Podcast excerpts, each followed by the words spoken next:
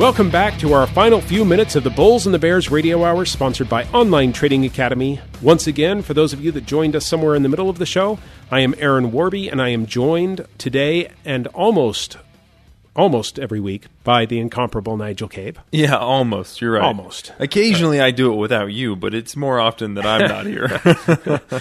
Yes, yes, you did it that once. yeah. That was good too. Maybe we should do it more often. Um, anyway, we want to finish up this hour by discussing a couple of other things. I want to get to the debt crisis. Before we get to the debt crisis, I want to bring up one other thing. Um, you know, I, I try every week to to use the um, the people that I've worked with to kind of bring out lessons because we identify with people in real life situations.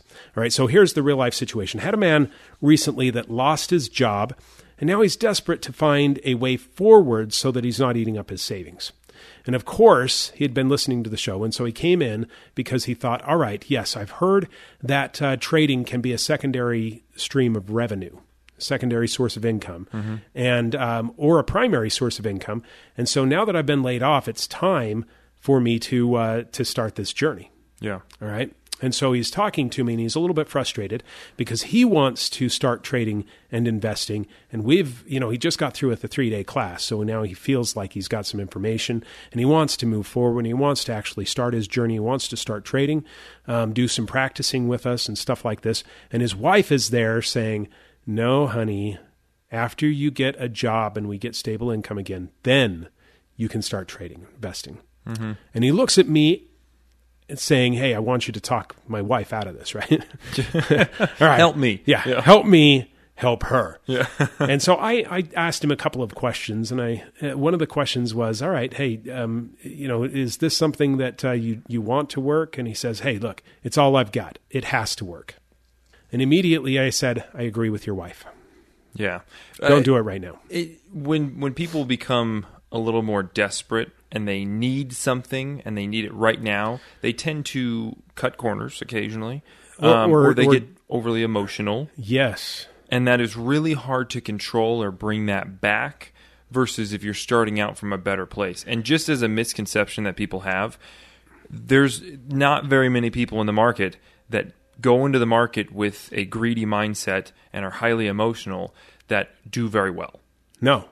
And you also have to think, hey, just because I'm throwing thousand dollars or ten thousand dollars or hundred thousand dollars at the market, it's not going to a thousand times times itself magically, right? There's it, it, that Yeah. that the reality of trading is that doesn't really happen that often. Right. Yeah. Emotional, desperate people do emotional, desperate things. Yeah. The market is already emotional. Being more emotional or bringing more emotion to the market is not going to help you. It's going to hurt you. Right? Yeah. yeah. The professional does everything possible to be disciplined, stripping emotional out of it. Mm-hmm. Right. Here is the probability set. Here's the way it's been moving. I recognize the patterns. Because I recognize the patterns, I have a higher probability of seeing where it's going to turn around, um, either up or down. Yeah. And because of that higher probability, what I need to do is control my risk to the downside. And now my higher probability is going to lead me into profits. And that's the professional mindset. The desperate mindset is, ooh, look at that, that shoot up. I need to tag along. All right. Oh, no, it's dropping. I've got to sell. Uh, well, that's a great way to to sell low and buy high. yeah. All right. Um, and, and that's what emotional, there's a reason that 80% of the people that are, that are trading their, themselves in the markets that are novices, 80% of them lose. Yeah. And it's because they don't have the professional mindset. This is how it actually works. This is what it's supposed to do.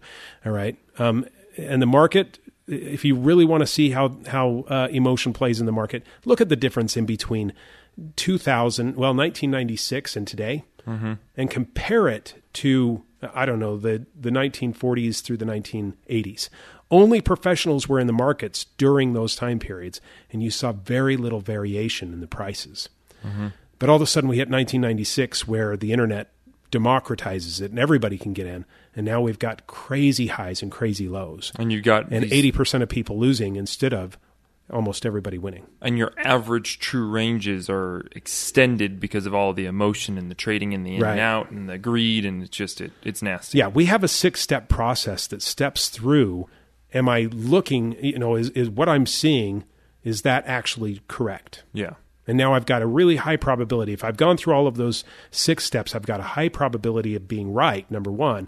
And if I'm wrong, I have got a great risk management plan where I'm not going to lose much if I lose. Mm-hmm. Right? All right. That's the way you have to approach the market if you want to be there. What I want to talk about now, though, I wanted to get to this, is the debt crisis upon us.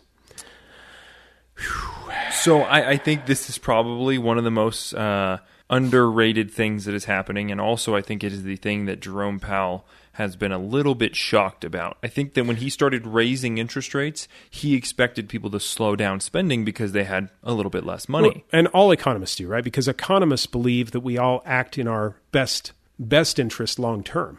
Which I don't think is We actually don't. true. No. Yeah, what, what we do is is we're we're still you know not far separated from the animals. The majority of people take the easy easy out, mm-hmm. right? We just do the easiest thing possible, and if the easiest thing happens to be, oh look, I'm out of money, but I still want to go to the movie movies, or oh look, I'm out of money, but um, you know some shrimp right now would be really good. I I can only afford bread, but I really want shrimp Yeah. you know, then they pull out the credit card and they put it on there. You know, so uh, you know the, the thing is is that household debt has soared at the fastest pace in 15 years, and credit cards are the majority of that debt of the Yeah. household debt.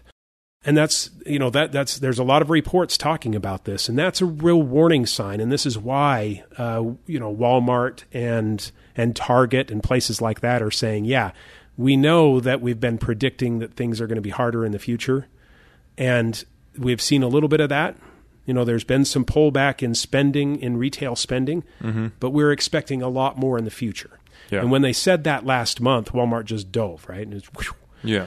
and anybody willing to say that, that's, that's exactly what happened. And what they're looking at is they know that, that credit cards are a band aid. Eventually, that band aid stops being useful. Yeah. All right, that credit card runs out. And now what do you do? Because now not only do you have less money than you're used to spending, but now you have a big credit card bill that you've got to pay every month, which decreases the spending to everything except the credit card, Yeah. right? And so now uh, I can't I don't even have room on a card to buy shrimp. I, I you know, I can't do the fun things. Um, if you look at this particular uh, look around at your friends and just see how many of them are traveling during spring break and to what extent. It's if it's anything like my neighborhood, traveling is way down during the spring break, and where they're going, the types of places they're spending money on, those that are traveling, is also they've shifted to the less expensive uh, type stuff. All right. And that's just the reality of the times that we're in. Now, that's going to translate in the markets to the bottom line of many of these companies that sell things that are especially not absolutely necessary for human, you know, sustainment. Yeah. Um, and, and that's why they are expecting the pullbacks. The retailers are expecting the pullbacks. Now, what can you do about that? If you know that it's coming, what can you do about it? All right, well, there's different answers depending on whether you're looking at the wealth aspect or whether you're looking at the um, trading aspect. Yeah. More income. Right. So, how about I approach the wealth and you approach the trading? Okay. Um, because trading is more exciting to most people, go ahead and tell them. Yeah. All right. Uh, I mean, there's there's movement in the market just about every day that is usable in some way. So it's not that you have to be a um, a guru and know exactly, hey, it's going to exactly turn here, it's going to go exactly here. You don't know that, but what you do is you just put all of the odds in your favor and you manage risk to make sure that if the odds don't actually work out, hey, that's totally fine. I'll take that small loss, move on to the next one it it is a very entertaining thing, but like I've said before, it should be almost tediously boring because it shouldn't be something that you're stressing about. Your hands are sweating, you're sitting there staring at a screen. It it shouldn't be that way. But there is a lot of opportunity, but it also matters on the amount of money you have and where mm-hmm. you're putting it. If you're putting it into the stock market trying to make income, it's not going to be a very good place to have that. Yeah, commodities are going to be much better. Yeah, futures are going to be the place that are going to tax you less and give you more leverage. So, Yeah. And and moving away from stocks that are likely going to take a dive. Now, when when the stocks take a dive, you know uh, what what retailers do is they buy goods that from manufacturers, and so if the retailers stop selling goods, then the manufacturers start. You know, the, they're producing goods, but it's not being sold, and so they eventually stop producing goods. That's where the jobs are going to be lost, you know, um, in those two activities. Uh, but then the raw goods materials start not being ordered. So there's going to be a dive across the board, most likely. Being able to take advantage of the dive in the right areas is going to be very important in the near future. Yeah. Okay. Now, in your wealth, what most people don't want to do is sell what they've got. All right. No, I, I've been told to just write it out. Fine. Learn how to use a put option to insure your wealth. Mm-hmm. So that you have, if it does take a dive, at least you can sell out at the same price it is right now or whatever price you've agreed to. Mm-hmm. And buy a call option, the right to buy something on something like the SH, which inverses the market. So it's going to go up when the S&P goes down. All right? If you want to know more about that and how to handle that, we've got two great options. We've got a 3-day class. It's intensive. It's specifically for those that know that they want to trade and invest, and it might be right for you. Okay? We've got two more in March, and I'm going to do this uh, here in the show just for March. So if you can get into either next weekend or the weekend after that, then give us a call because those are the two classes going. Give us a call um, at 8448 Trader and just tell them you want the three day class. It's going to be $99 instead of 299, which is the regular price, okay? Or you can go to one of our free classes. Now, to get into the free class, again, the number is 8448 Trader, but you just let them go ahead and put you into a class. Or text wealth to 25029. That's wealth to 25029. That's all the time we have. We'll see you next week.